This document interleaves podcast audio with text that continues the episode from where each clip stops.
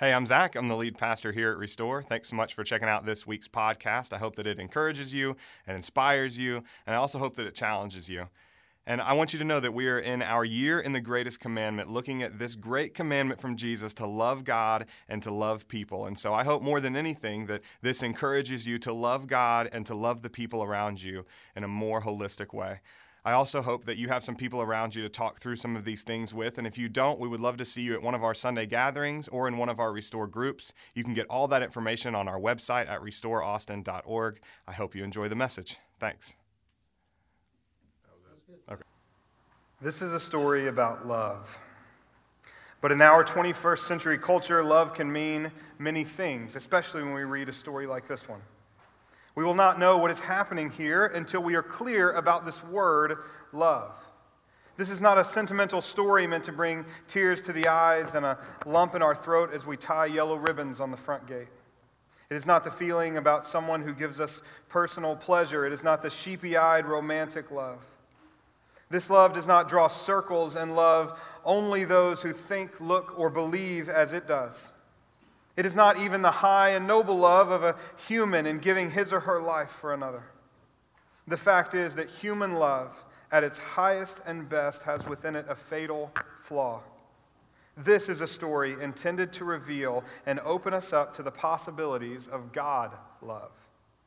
God love was always present in the spiritual darkness of mankind as a thin shaft of light until it blazed forth, fully revealed in the person of Jesus Christ. The God love in Christ is the greatest personal force in and beyond the universe, bringing rebirth and resurrection to mankind, restoring and recreating the human to the original purpose for which we were created. What is this love? The word in the Greek language of the New Testament is agape. Agape describes God's limitless, personal, relentless energy moving to fulfill his original purpose in creating mankind that we should be in his image and likeness. Agape describes ultimate relationship within God that will not rest until he brings us to participate in that relationship. God is agape. Agape is not an occasional trait a mood he may or may not presently have. Agape is not something that God has at all, a possession to increase or decrease or be used up. Agape is who God is. And whatever is true of God, whatever he does, all is the expression of this God love. Agape is not the response to one whose beauty excites and overtakes him, but arising from who he is it springs spontaneously from his heart. His love originates in who he is, not in the beauty of the beloved. God does not fall in love, he is love. For this reason, agape is the unconditional love, invading the darkness and ugliness of man's sin to embrace and go to death, to bring even the enemy into his saving embrace. Agape is infinitely for us, standing with us against all the powers that would seek to separate us from Him. Agape does not label us, but delights in every human as we are and what we shall be. Agape is like light, breaking up into many colors, like a diamond with many facets. It is revealed as forgiveness, releasing us from the guilt and power of sin. It is the limitless goodness, compassion, kindness, tenderness, gentleness, patience, and faithfulness, to name but a few. Any definition of God love that does not ultimately focus on the person of Jesus Christ, his death and resurrection and ascension, is not the agape love described in the scripture. The glory of God, God love, is clearly seen and imaged in the face of Jesus because you see, in Jesus, God became flesh entered into our humanity and joined us in the ghetto of sin and death. He claimed that he was the final and ultimate revelation of the one true God in his person and words and actions. The peasants were amazed at his words and stood astonished at his works.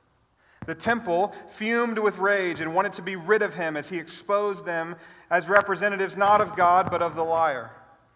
Rome the latest expression of the God of cruel power watched.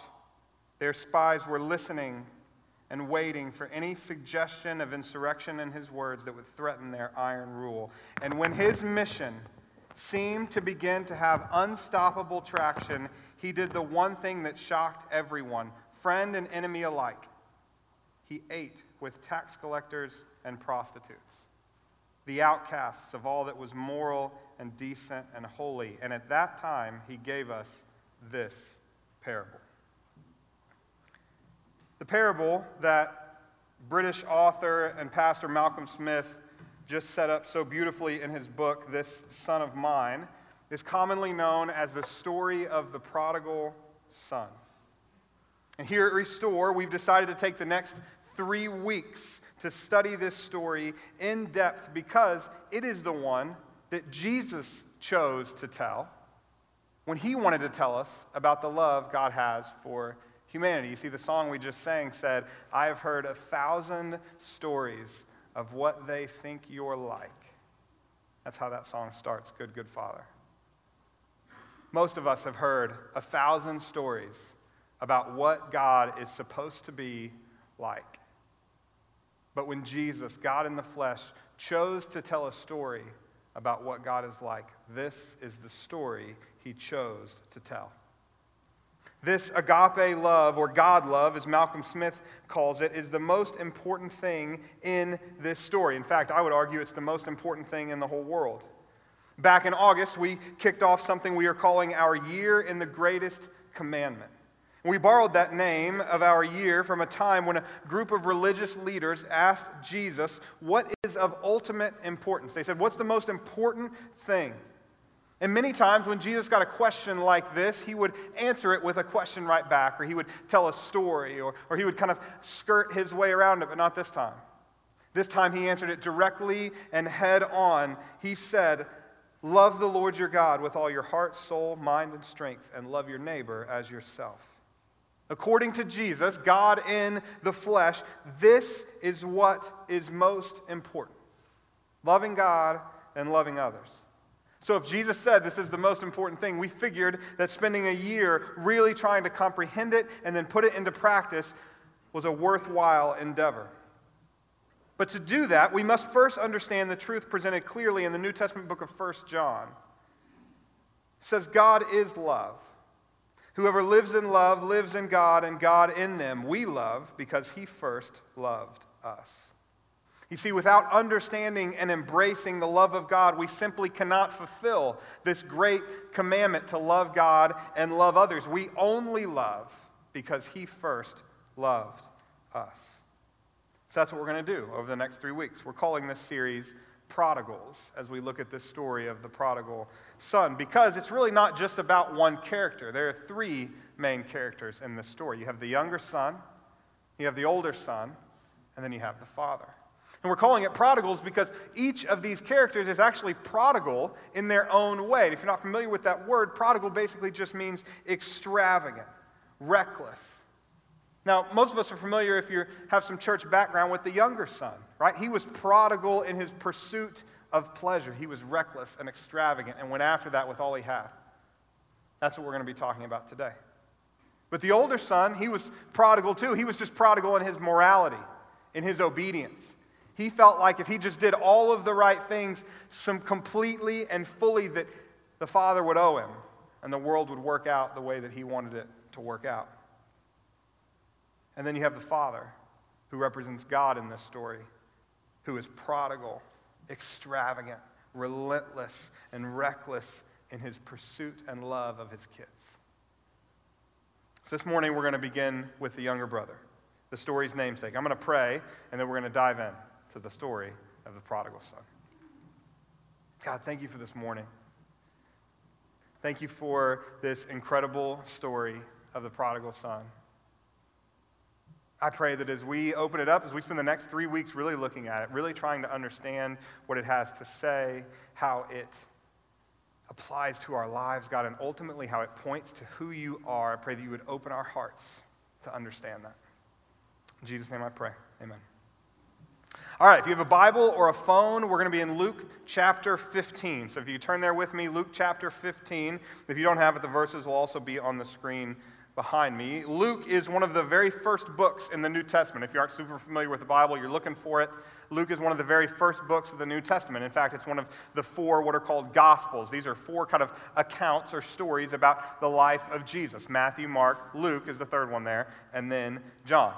Our story this morning begins in Luke chapter 15, verse 11. It says this Jesus continued, There was a man who had two sons, right? So immediately we're introduced to the three characters in the story. There was a man, and he had two sons. The younger one said to his father, Father, give me my share of the estate. So he divided his property between them. Now, there is a lot happening in just this second verse here, verse 12, where he says, Father, give me my share of the estate. So he divided up his property between them. To us, it kind of seems like, eh, that's kind of a rude request, right? Like to just go to your dad and say, hey, I want my money. Like I know something's coming to me. I just I want it now instead, and I want to go out and do my own thing. But but we actually in the West we kind of have this affinity for that, right? We're like, hey, this, kid's taking it up on his own. He's going out his own way. Maybe he's grown up enough to do that, and he's like, Dad, I'm ready. I'm ready to leave the house. I'm ready to go my own way, do my own thing. But in the first century world, a request like this was like horrendous I mean, it was so faux pas, so condescending, so downright.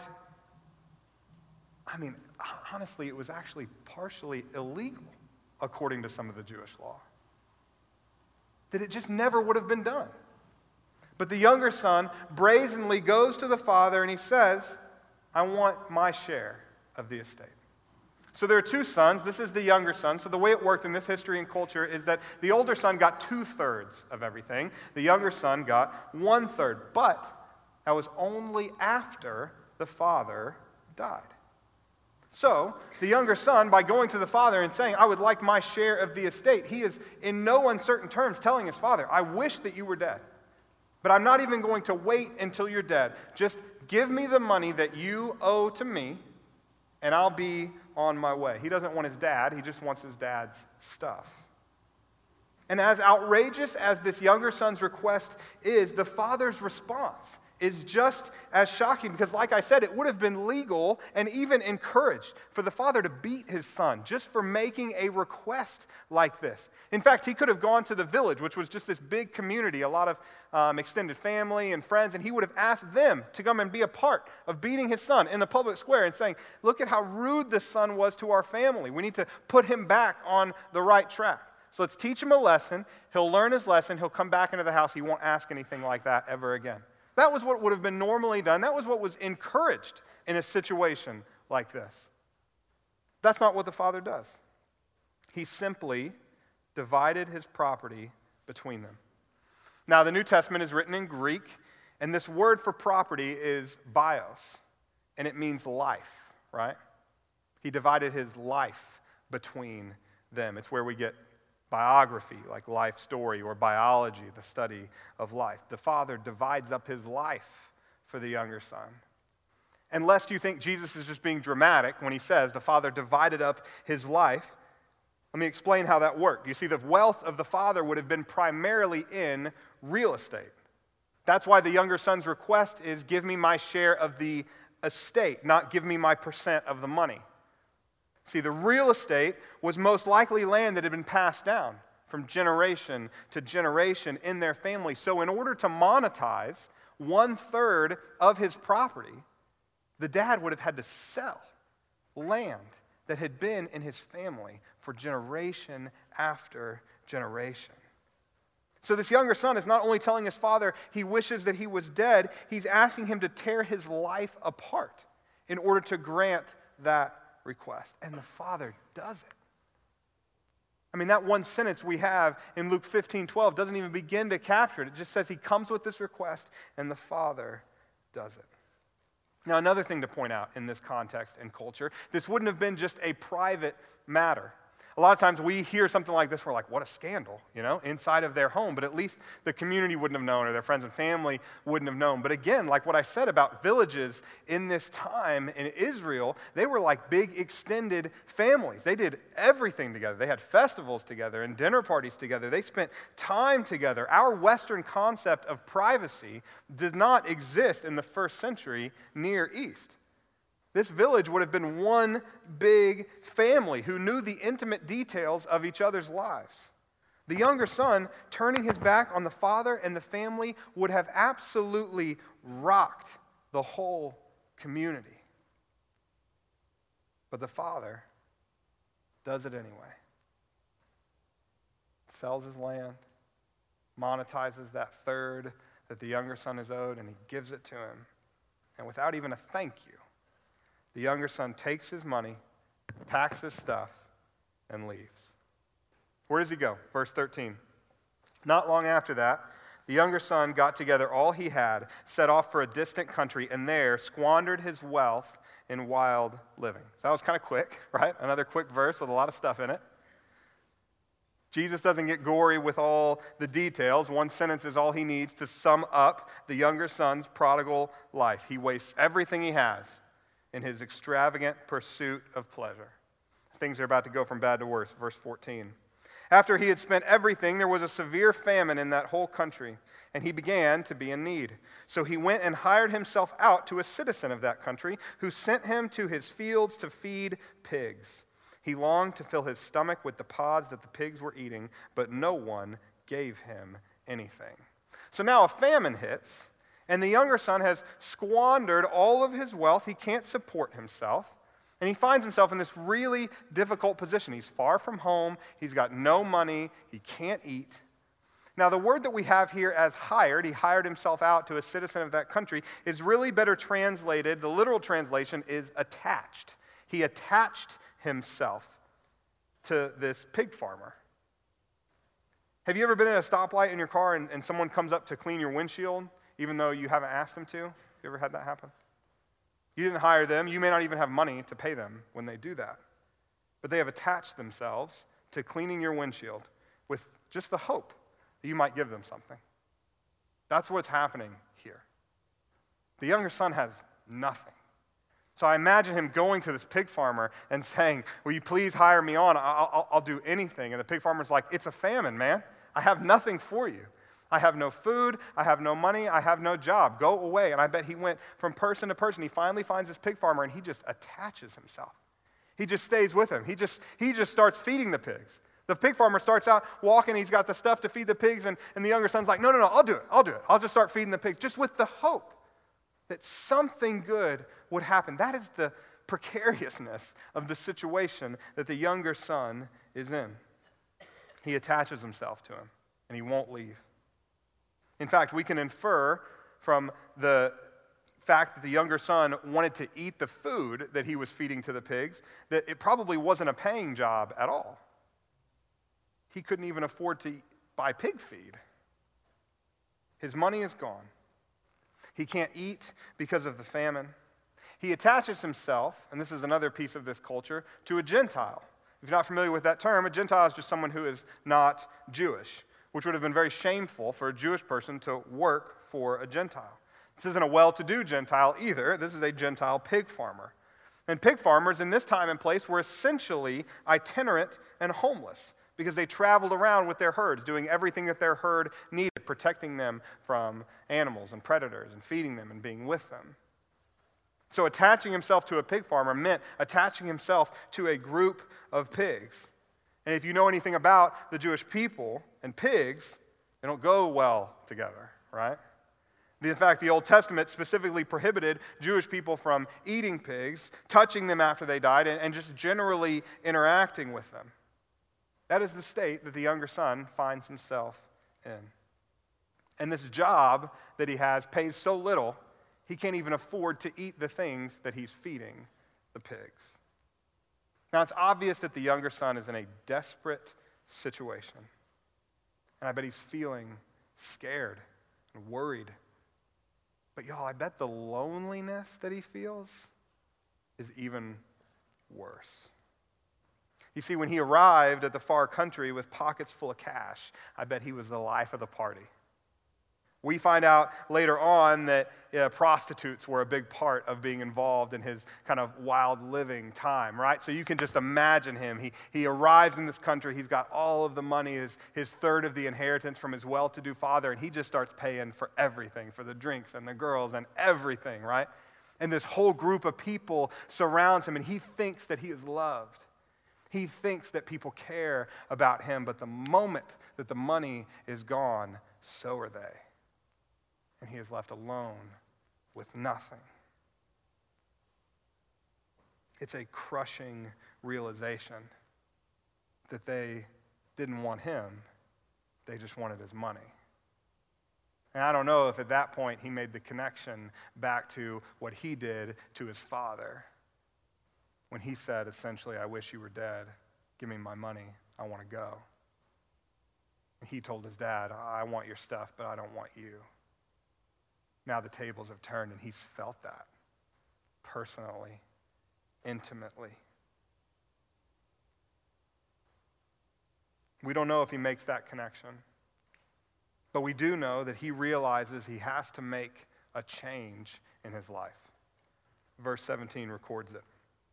When he came to his senses, he said, How many of my father's hired servants have food to spare? And here I am starving to death. I will set out and go back to my father and say to him, Father, I have sinned against heaven and against you. I am no longer worthy to be called your son. Make me like one of your hired servants. So he got up and he went to his father. Now, this is a desperate plea from a desperate son. You see, there's a difference between servants and hired servants. Servants lived on the landowner's property. But hired servants lived in town and were even kind of a lower class of people. So the servants were kind of around the house, right? They were working. If you've seen like Downton Abbey, okay, that was the kind of situation, right? They lived on the property, they did the things. They were kind of like, in a lot of cultures, the extended part of the family. Now, certainly lower class in the family, but an extended part. But the hired servant lived in town, kind of only came in when they needed something. And so he doesn't say, Make me like one of your servants where I can even live in my old household. He just says, Make me like one of your hired servants, one of the people in town, because at least then I will have food. The son believes he has brought so much shame on his father, he isn't even fit to live on the estate of the house he used to share. So he comes up with this plan. He starts to make his way back to his father's house. Now, I imagine him as he's walking back to his father's house, rehearsing that apology he wrote over and over and over again. Father, I have sinned against heaven and against you. I am no longer worthy to be called your son. Please make me like one of your hired servants. Father, Father, I've, I've, sinned against heaven and against you. I am no longer worthy to be called your son. Just make me, please, like one of your hired servants. And as he walks and as he rehearses, he looks around and he begins to start to see familiar landscapes and buildings. He realizes that he's almost home. And I bet he is terrified. And as he comes up over a hill and his childhood home comes into view for the first time in a long time, he sees something that defies all logic and all expectation. Verse 20 records the scene. But while he was still a long way off, his father saw him and was filled with compassion for him. He ran to his son, threw his arms around him, and kissed him. This scene is incredible for so many reasons. First, his father saw him while he was still a long way off. Now, a wealthy landowner like his father would have been busy. He would have had a lot of things to attend to all the time throughout the day, daily affairs. But it seems as though his father devoted at least a portion of the day to standing out on the edge of his property, looking at the road where his son left him, praying and waiting and hoping that he would come back. Because as soon as he makes his way over, while he was still a long way off, the father sees him. That's the first thing. Second thing is that high class men, and really men at all in the first century culture, did not run like ever. It was shameful to run. And this was especially true for high class men because they wore these huge flowing robes and lots of jewelry and, and these like heavy garments. And so, in order to run, he would have had to pick all of it up like a big skirt and carry it and sprint. I mean, it was like shameful. You didn't do that, it was embarrassing. But he doesn't care.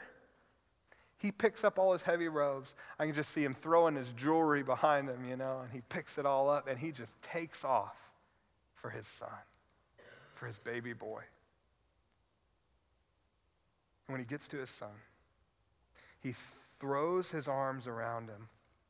He starts kissing the young man that only a short time before had told him, I wish you were dead. I can imagine that younger son is a little taken aback, right? This is not at all what he was expecting when he came over the hill, but he remembers. He remembers the apology that he'd been rehearsing as he's been walking. And so he goes right into it. Verse 21 The son said to him, Father, I have sinned against heaven and against you. I am no longer worthy to be called your son. But the father said to his servants, Quick, bring the best robe and put it on him. Put a ring on his finger and sandals on his feet. Bring the fattened calf and kill it. Let's have a feast and celebrate, for this son of mine was dead and is alive again. He was lost and is found he interrupts his son's apology. I think that's my favorite part of this whole story. Isn't that incredible? He is walking the whole way home, rehearsing this thing. Father, I've sinned against heaven and against you. I am no longer worthy to be called your son. Just make me like one of your hired servants. But he can't even get to the part where he requests something. He says, Father, I've sinned against heaven and against you. I am no longer worthy to be called your son. And the dad says, I've heard enough. Stop. He tells his servants, Go start a party because my son is home. And when I say party, I mean huge party.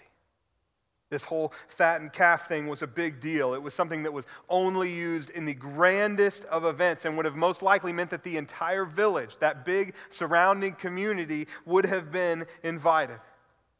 Now, that was also a big deal, right? because they all believed that the father had really screwed up by not beating his son and telling him to stay home. That was just what you did. And so the father says, No, no, no, he's back, and I'm inviting all of you to participate in the fact that he's home. He puts the family ring on him, he puts the robe around him. These are all signs, right, that he is back fully 100% into the family that he turned his back on the younger brother, the younger son, decided to come home after dishonoring his father, squandering his wealth, shaming his entire family, and he expects to be met with judgment. But there is only grace. He anticipates punishment, but his father throws a party. He asks to be a hired servant, but his dad makes him a son. This is the beautiful picture Jesus paints of the agape love God has for us. We're going to spend all of week three, the last week in this series, talking about the Father, really focusing in on what we learn about God from the picture we have of the Father in the story. But for now, I want to wrap up this morning focusing in on the younger son and a part of the story that we often overlook. Look back with me again at the beginning of verse 17. Remember, he's in the pigsty, he's working for the Gentile pig farmer, and he's just hoping to be able to eat the food that he's feeding the pigs. And then verse 17 says, When he came to his senses, as the younger son finds himself in the worst position of his life as he jealously watches the pigs eat. Jesus says he comes to his senses. The, the literal translation here is that he came to himself. It's as if someone went up to him as he was laying with all the pigs, starving, broke, and utterly alone, and holds up a mirror to him. says, Look at you. Is this who you want to be? Is this how you want to live the rest of your life?